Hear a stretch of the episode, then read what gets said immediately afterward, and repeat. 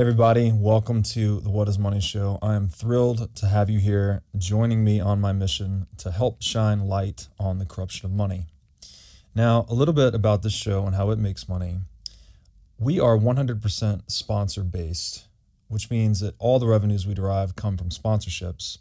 But I try to be very selective about the sponsors that I work with specifically trying to choose those who have values well aligned to the values expressed on this show, like freedom, education, self sovereignty, etc. So, what I'm going to do is a few ad reads right here at the top of the show and then a few ad reads in the middle. And I hope you won't skip them. I hope you'll take the time, listen, and see what they have to offer, because again, these are hand selected sponsors. Now, I'd like to tell you about our sponsor, Swan Private.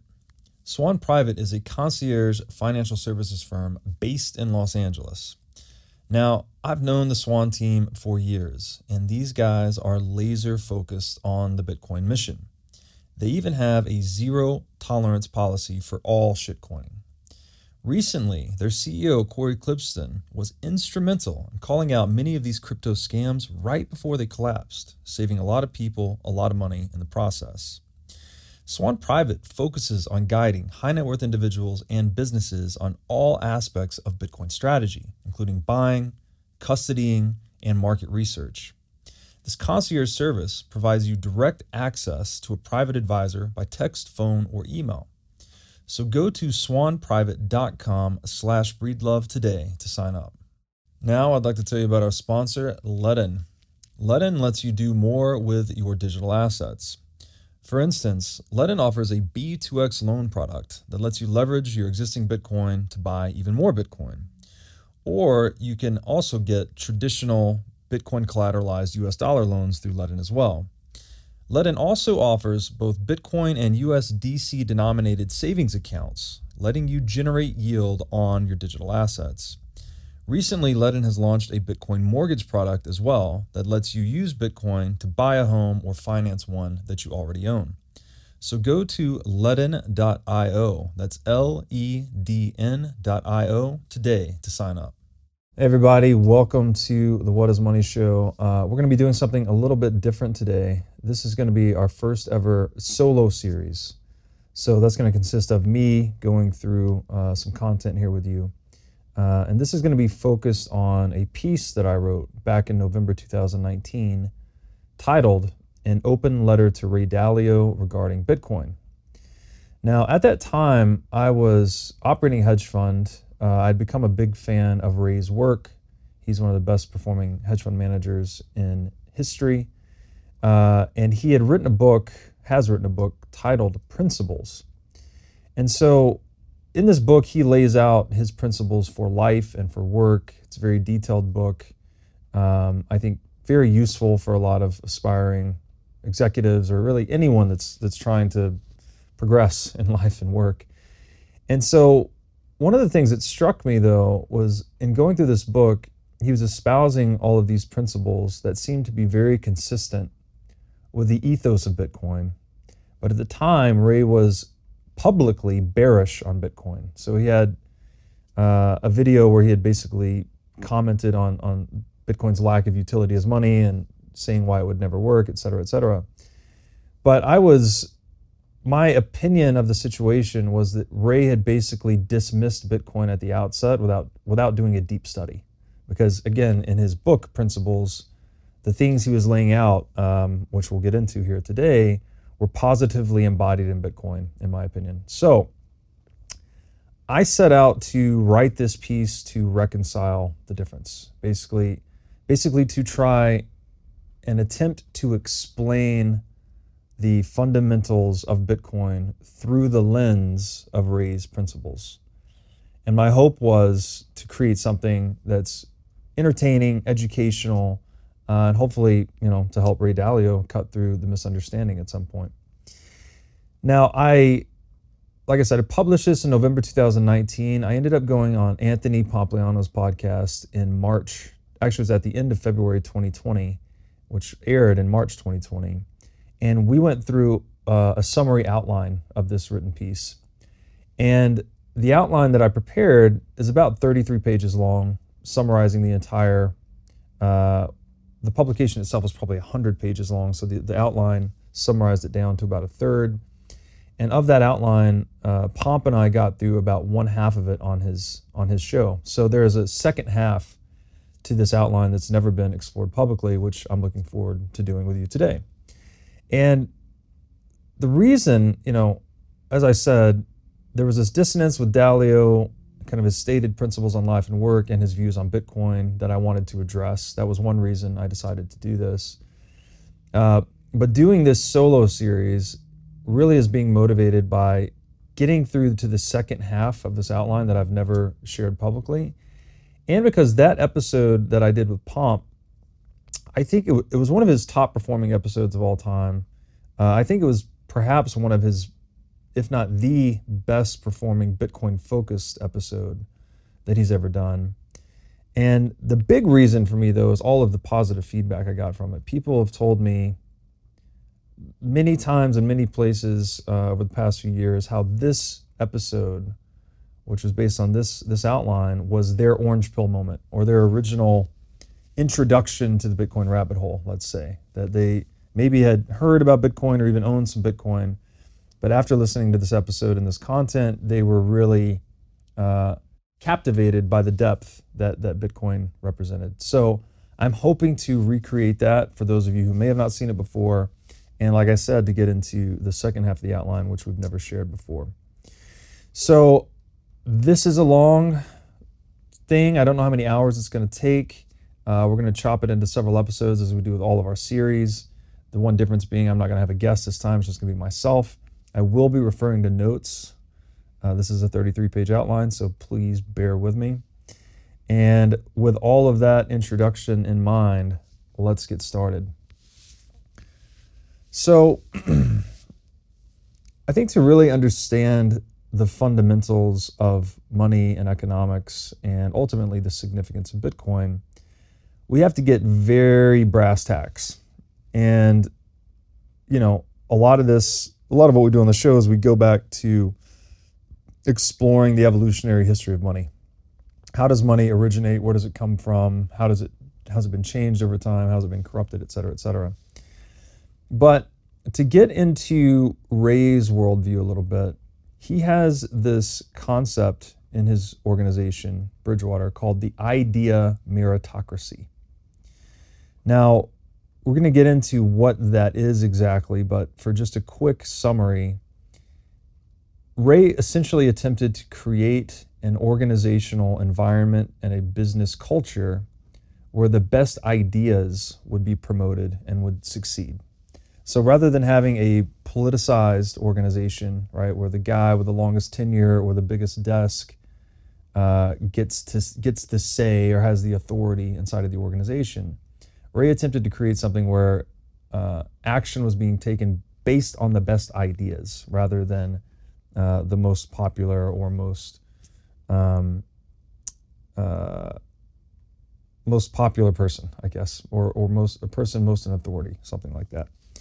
So I want to get really brass tacks today, coming from that angle, that angle of ideas, what they are, how they influence economic activity, uh, and why they are so important for human beings. So we could say that everything that we say, that we do, that we make, it starts out as an idea, right? Everything begins in the mind. You know, you think and then you act. Um, and the purpose of the world economy really is, in this most uh, brass tack idea sense, is to generate and share useful ideas through trade.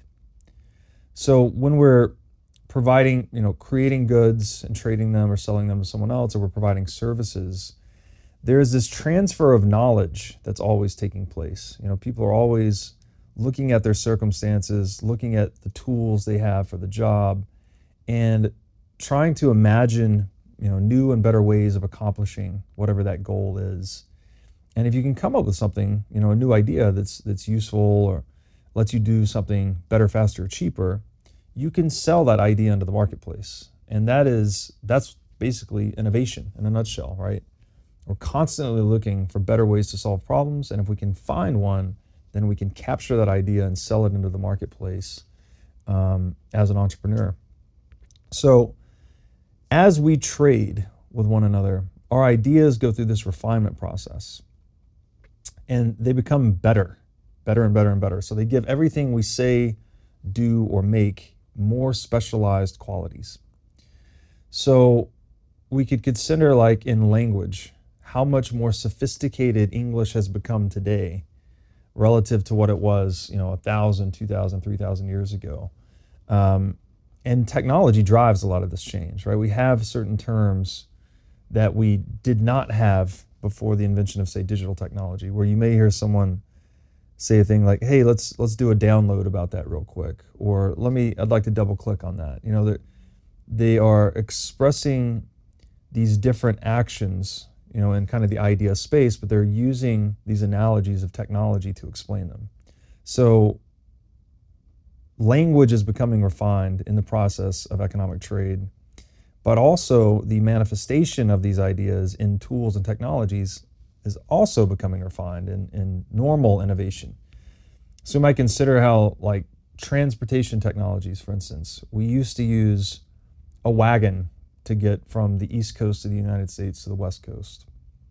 That was a three, four month journey fraught with peril. You know, if you've ever played the game Oregon Trail, it's really hard to cross the rivers and you're constantly dying of some disease and all of these things, right? It's a very perilous journey when your technology is limited to a wagon. Now, fast forward a couple of hundred years and we get something like the automobile, right? That makes that trip across the country much faster, much safer, much more efficient. Um, you know, it reduces it from maybe three or four months to something like 30 hours. And then you could fast forward a little bit more to something like airplanes, where we can now, you know, get from East Coast to West Coast in three or four hours. Um, obviously, much it's much faster. It's much more efficient. Uh, it's much safer, even than, than car travel. So that's that's the process, right? That is the economic process. Is this ongoing refinement of ideas, and that refinement is driven by trade. This is kind of the key point here that new and better ideas, uh, contrary to this kind of notion we have of the inventor sitting alone in a room and just concocting some new idea and selling it into the world. Sure, maybe that happens from time to time, but it's more often that people engaged in trade and people engaged in craft, right, that are actually tinkering with solving these problems, they are the ones that figure out the new and better ways of doing things. And then they sell a solution into the market, and other people engaged in the tinkering process maybe use their tool and then build upon it and refine it and sell it back, and so on and so forth. This is that constant um, process that's that's refining our ideas and our technologies um, driving innovation and ultimately driving civilization.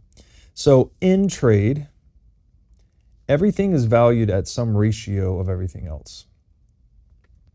For instance, you might say that a car is worth 132 chairs or a house is worth 11 cars, something like that, right? Everything is exchangeable at a ratio of everything else. These are, these are called exchange ratios. And one useful definition of money is that it is just the medium through which we more easily calculate these exchange ratios. So, in that sense, money is just a tool, right? And tools are instruments that save us time. So, specific to money, money is going to be a tool that helps us save time in the negotiation, calculation, and execution of trades. So, you could think of it as like something that accelerates the free market process that helps us refine our ideas and drive innovation in technology.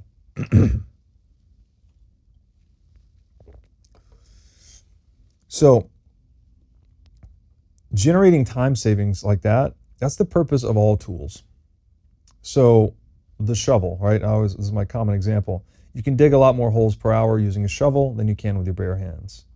So the shovel is an instrument that accelerates you in your aim towards hole digging, right? Just like money is an instrument that accelerates you in your aim of trade with someone else. And so this is also you could think of this too as when you're buying and selling something, market actors are basically communicating their preferences into the marketplace. So if I decide to buy a, a house and sell a car, the information that I'm pushing out to the market with the, that buy and sell decision is to make more houses, right? Because I've increased the net demand on houses and decrease production of cars because I've reduced the net demand for automobiles. I'm actually selling the automobile, reducing uh, demand. So, and it's that system of propagating information, ideas, and preferences that is what's coordinating people, right? It's what lets you know what to do. So when you wake up as a producer of houses and you see that, you know, prices, house prices have gone up a little bit in an area, then you are actually incentivized to go out and produce more houses. And vice versa. If you're the car manufacturer, you see the prices of cars are being slightly uh, depressed, then you have an incentive to produce less cars or a disincentive to produce more cars, however you want to put it. So that's just kind of alluding to money's, let's say, informational properties and uh, how it propagates information throughout a society via the price signal. Now, to focus a bit more on the origins of money, and this is contrary to popular misconception, I would argue. Most people think money is a government creation. But money is not a government creation. Money arises naturally in any society where trade is occurring, which is to say, basically every society, right? If you have a society, you have some form of trade occurring. And it's very simply just the most tradable asset. Uh, now, there's a lot of terms that people assign here. You could say it's the most liquid asset, the most exchangeable asset, the most marketable good. Um, the most saleable good is another term the Austrians have used.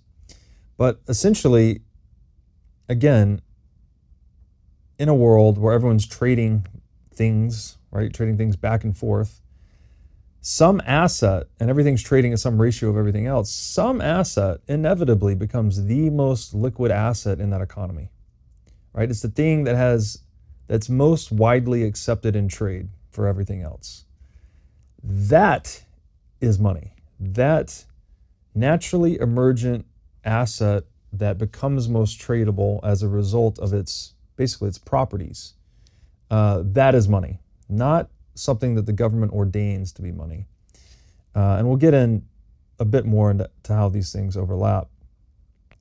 But uh, to dig in, to focus, stay focused on the origins of money for a moment you have people seeking to satisfy their wants through trade, right? I have oranges and I want apples, for, for instance, right? So my preference is to have apples. They, the person seeking to obtain apples will trade their oranges for pears, even if they don't want pears. All they need to know is that the person that has apples is willing to trade those apples for pears. So then you would trade the oranges for the pears and then the pears for the apples. So you would trade up the liquidity hierarchy, if you will, from less liquid, less marketable goods to more liquid, more marketable goods. And whatever becomes in that process, you know, favored by consensual market actors, whatever becomes the most marketable good is money. So, um, and this, you know, we've assigned this to a lot of things across history. Uh, you know, salt, glass beads, cattle, ultimately gold. Right, gold is still kind of the premier money in the world.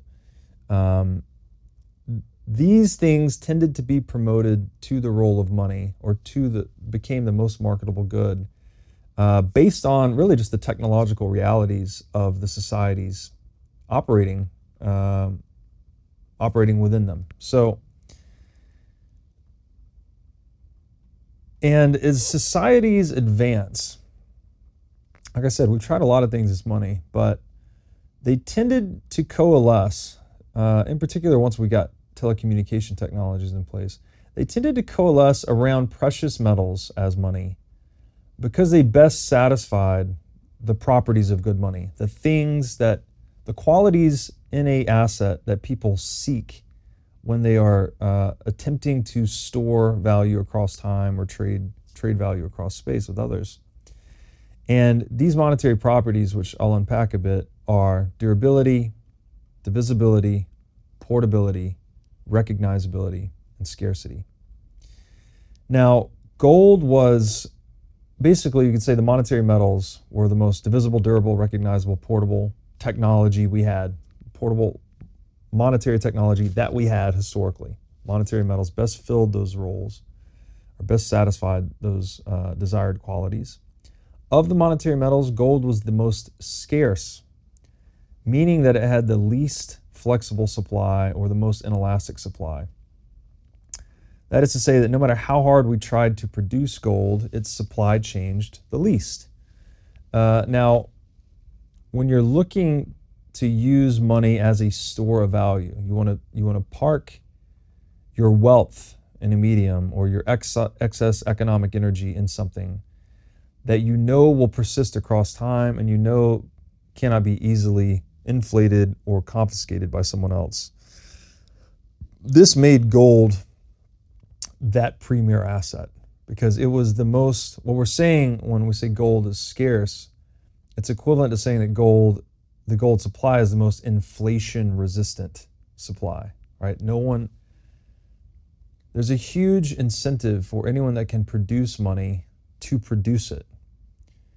And gold was the most resistant asset to production, right? No matter how much time or energy we allocated towards its production, its supply increased, increased the least which means simultaneously that anyone storing their wealth in that medium is maximally insulated from inflation.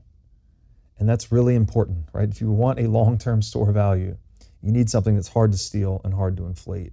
And that's why we call Bitcoin and gold historically hard money, right? Very hard to steal, very hard to inflate. Now, I'd like to tell you about our sponsor, Crowd Health. Crowd Health is a Bitcoin enabled alternative to legacy health insurance.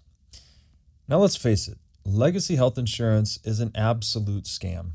Nobody can explain this better than the legendary comedian Chris Rock. Insurance. You got to have some insurance. You got to. That's an insurance. They shouldn't even call it insurance. They should just call it in case shit. I give a company some money in case shit happens. Now, if shit don't happen, shouldn't I get my money back? so, with Crowd Health, instead of just paying premiums that you'll never see again, you can hold part of this pool of savings in dollars and in Bitcoin through Crowd Health. And when you have a health event, you can draw against this pool of communal savings.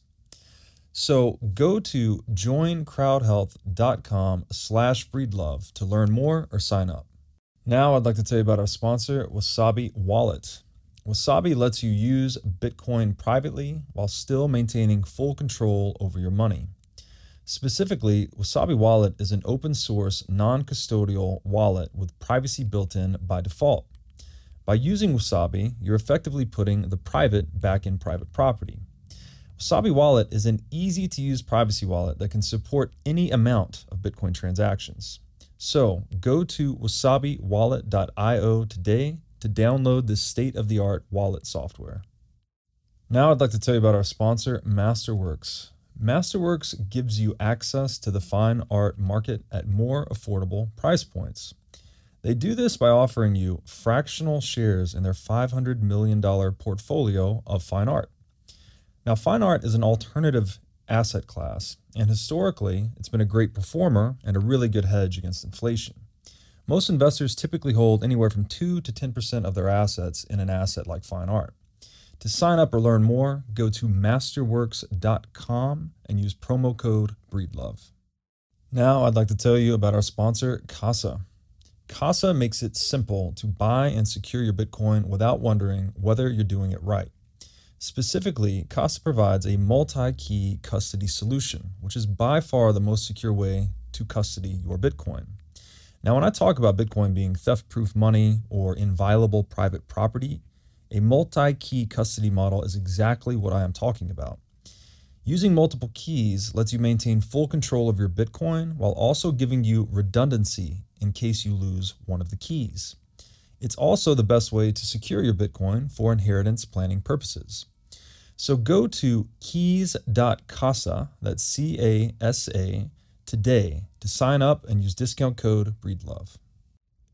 Governments come on the scene here, though, because the one thing gold really lacked uh, was portability, right? Gold is physical, it's heavy, uh, it is expensive and risky to secure and move around, right? You need armed guards, you need armored trucks, etc. Right? It's very you have a lot of economic value uh, in a small space, so there's a huge incentive to steal it if you can.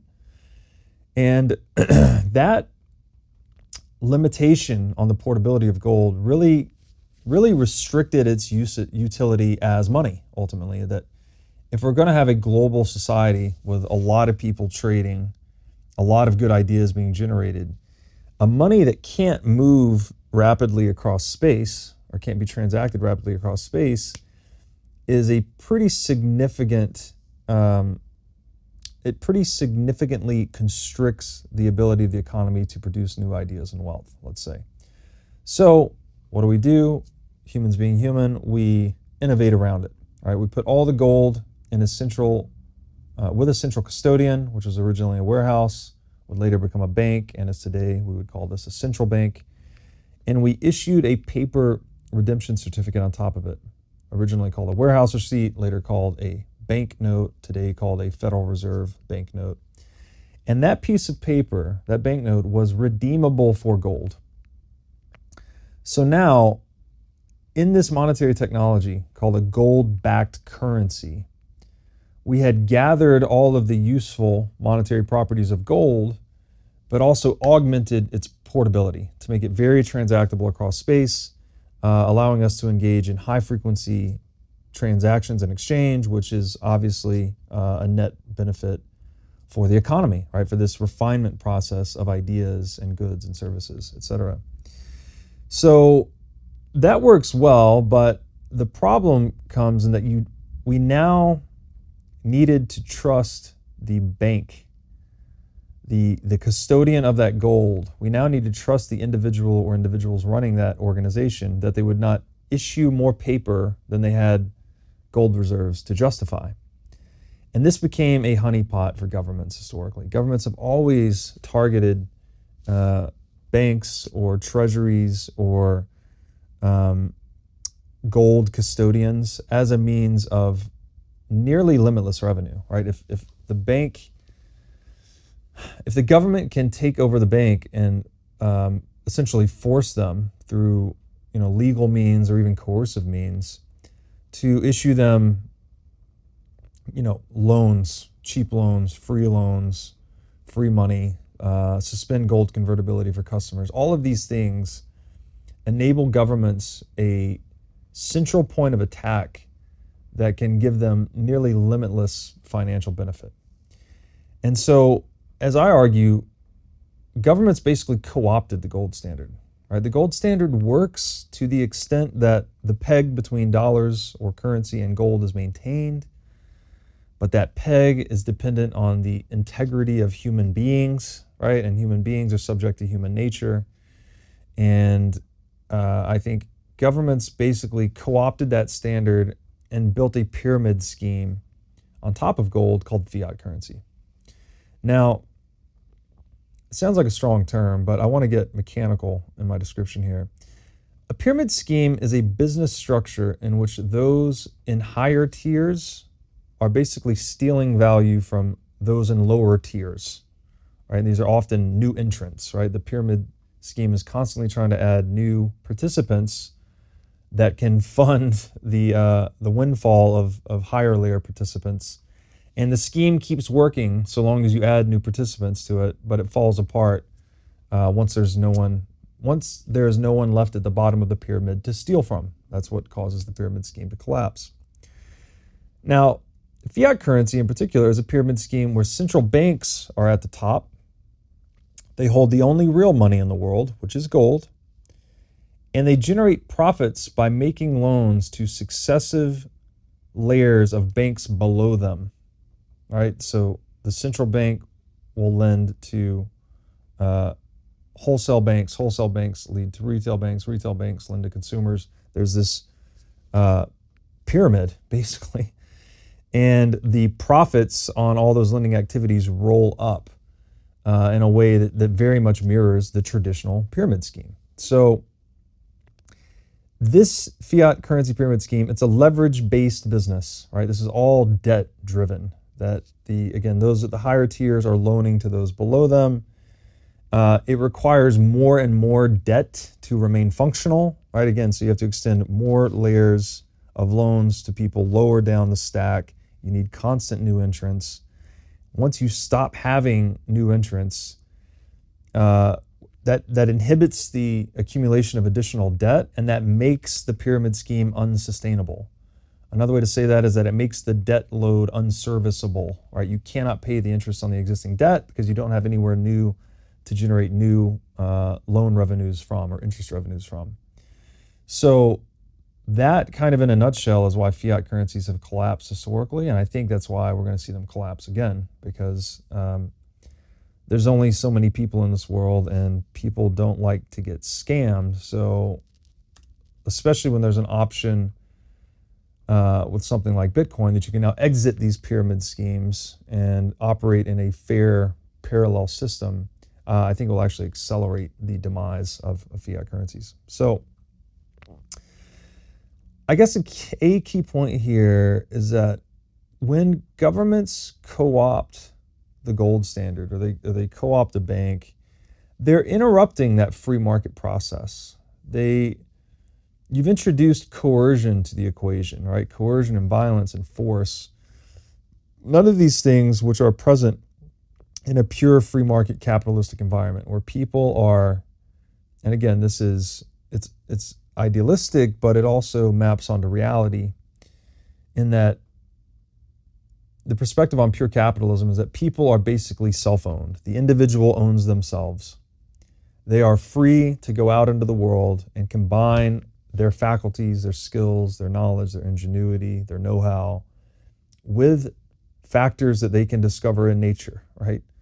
Wood, sand, dirt, minerals, ore, water, whatever and you can combine these things in an intelligent way to solve a problem, right? You can create capital. And those individually self owned people that have created goods and capital through their own efforts, through their own work, are then free to go and trade with other similarly self owned people.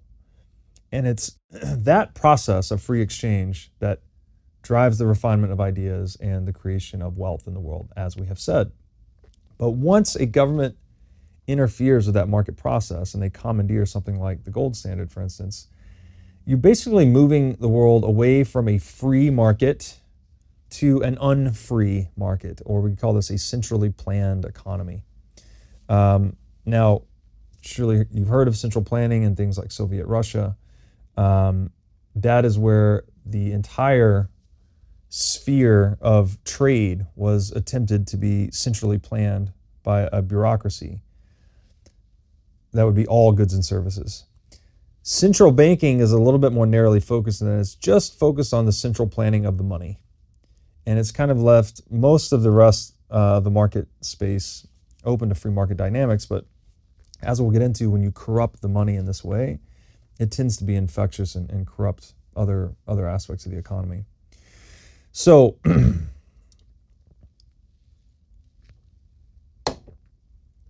in that sense, we could say free markets are basically these natural self organizing forms of free exchange, right? People just coming together, trading what they have, right? Their, their goods, services, knowledge um, with others.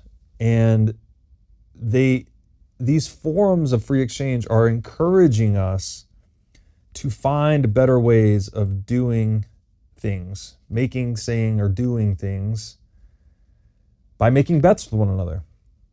Because every exchange you make, every trade you make with someone, that's essentially a bet, right? I'm betting that the money I give to you is less valuable than the thing you're giving to me.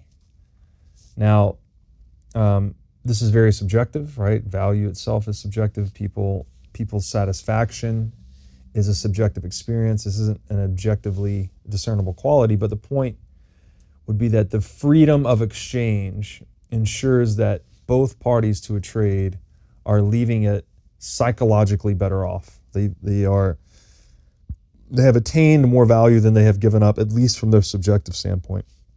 Now, when I say th- that, then those are bets, right? These are bets when people are trading one another, making bets, and between like competition between entrepreneurs is they're basically trying to outdo one another and like who can provide the better, faster, cheaper way of solving this problem. And as one entrepreneur is making bets, right? They're making investments of, of capital, they're, they're securing labor contracts, they're planning, they're maybe building factories, whatever is necessary to create the thing that they're selling. They are investing into this production structure, as are other entrepreneurs. And it's whoever proves the other wrong in the marketplace, which is to say, whoever provides the good or service better, faster, cheaper wins, right? You've proven the other guy's business model wrong. Um, that you are creating a productivity gain for the world. So entrepreneurs are competing with each other to prove each other wrong by finding and discovering and selling faster, cheaper, better ways of doing things. And that makes us more productive. And that productivity gain is diffusing into society through trade, right? Once the what's a good example here? The iPhone, right? One of these major productivity breakthroughs, the idea of the smartphone. Once it starts to be traded into the marketplace, you get all of these other organizations copying it, right? They want they want to compete with the iPhone. They want to deliver the services it, it renders better, faster, cheaper. And so that whole process is really driving productivity of the world. And as we said, no, taking you back to the, the beginning here, those productivity gains are essentially better ways of saying, doing, and making things, right? Again, they're better ideas. So, better ideas refined through trade equals more productivity. Said differently, we could say those productivity gains are coming from more specialized ideas. So, this is why in economics, they often talk about the division of labor, but, but this is something that's very closely, and the division of labor being just individuals focusing on specific parts of the production process. And then when you, the more individuals you get focused on a smaller portion of the production process, the better they are at each stage. And so when you chain them all together in one, one production value chain, you get a much more uh, sophisticated product, right? Like, again, like the iPhone. There's no individual in the world that can create an iPhone. It's the result of all these long, complicated supply chains uh, and people engaging with one another in, in consensual trade that makes something like the iPhone possible. So it's productivity gains from more specialized ideas. Uh, this specialization being closely related to the division of labor, because again, the more specialized you become, the more div- divided the labor process is, the more wealthy uh, we are becoming. And all of this is rooted in free trade, free exchange. Any restriction we place on that is going to be a limitation of the idea and wealth generative capacity of the marketplace. And that's a, that's a very important point I want to come back to. So, to try and tie this in to Mr. Dalio's worldview, we could say that essentially free markets are idea meritocracies. And now I'm going to unpack idea meritocracy a bit more later, but I think that's a very key point that this idea, this notion of the free market in economic science is the centerpiece to economics. Uh, it's the thing where all the value comes from. And the centerpiece to Dalio's philosophy is the idea of meritocracy. And I want to draw more parallels between them as we go. So, a bit more about free markets to help set us up for uh, what we're going to talk about in a bit. We could say free markets are unhampered trade networks that encourage the cultivation and the diffusion of the best ideas within society. Kind of like a Darwin Darwinism of ideas, if you will. Um, the, the book, The Rational Optimist by Matt Ridley, he even talks about ideas in this way, how they they are like animals in that they compete, they combine, they have sex, they reproduce, they go extinct. Uh, there's this this Darwinian theater of ideas playing out around us all the time. Uh, and in the market sense, all regulation of any form is a restriction and limitation on free market dynamics that reduce their capacity to generate good ideas and wealth. And the ultimate expression of a regulation is a monopoly. A monopoly is where all free market competition is suppressed through coercion or violence. Uh, basically, one producer says, This is, you know, my exclusive right to sell this thing. Anyone else that tries to compete with me in the marketplace, I am going to attack them, right? Literally attack. Uh, whether that's legally or physically, it is there's a coercive aspect to all legal monopolies. And in the world today, as we sort of touched on earlier, the market for money is not a free market, not even close. It's, it's about as far as you can be from a free market because it is forcibly dominated by banking cartels, which we typically call central banks. And, uh, you know, you cannot, for instance, introduce a competitive technology to the US dollar. You will be thrown in jail. Your business will be shut down. That, that is not allowed. So that should give you some inkling of how unfree the market for money actually is. And as we explained earlier, fiat currency, which is the central bank money, is essentially a pyramid scheme. Uh, and these pyramid schemes are monopolies and these monopolies come at a very heavy cost to society. Uh, in particular, and if you've ever taken Economics 101, you know this monopolies cause increased prices because the monopolist does not face competition from other producers. They can effectively charge the consumer whatever they want because they are the only show in town. The consumer has no other options. The consumer cannot go elsewhere.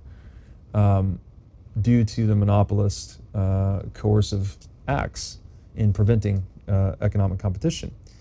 Monopolies also decrease innovation, right? Because there's less trade occurring in a monopolistic setting, there's less ideation, there's less innovation, and it's really just reducing the scope of trade overall. Because if you can only get the, the product or service from one purveyor, then there's going to be a lot less experimentation and a lot less uh, trade between market participants because you have to go just basically to that one consumer for the good.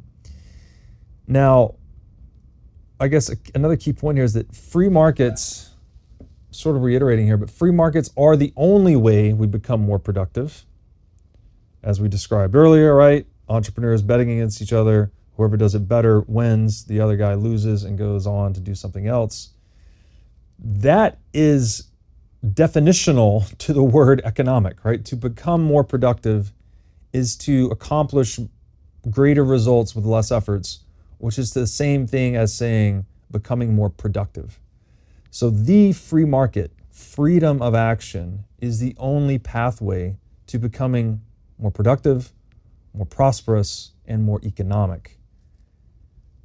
The antithesis of that is the monopoly, right? Monopolies or unfree markets, if we want to call them that, they make mankind less productive, less prosperous, less economic. This is it's anti-economic even. And I think this is such a key point, especially for people today that look around at the problems in the world and want to attribute them to something like late stage capitalism not understanding that at the heart of every modern economy is an anti capitalistic and anti economic and anti free market organization called the central bank. Right? This is the problem. Not the freedom that everyone enjoys around the central bank to trade and, and innovate and create things like the iPhone and these other wonderfully useful technologies.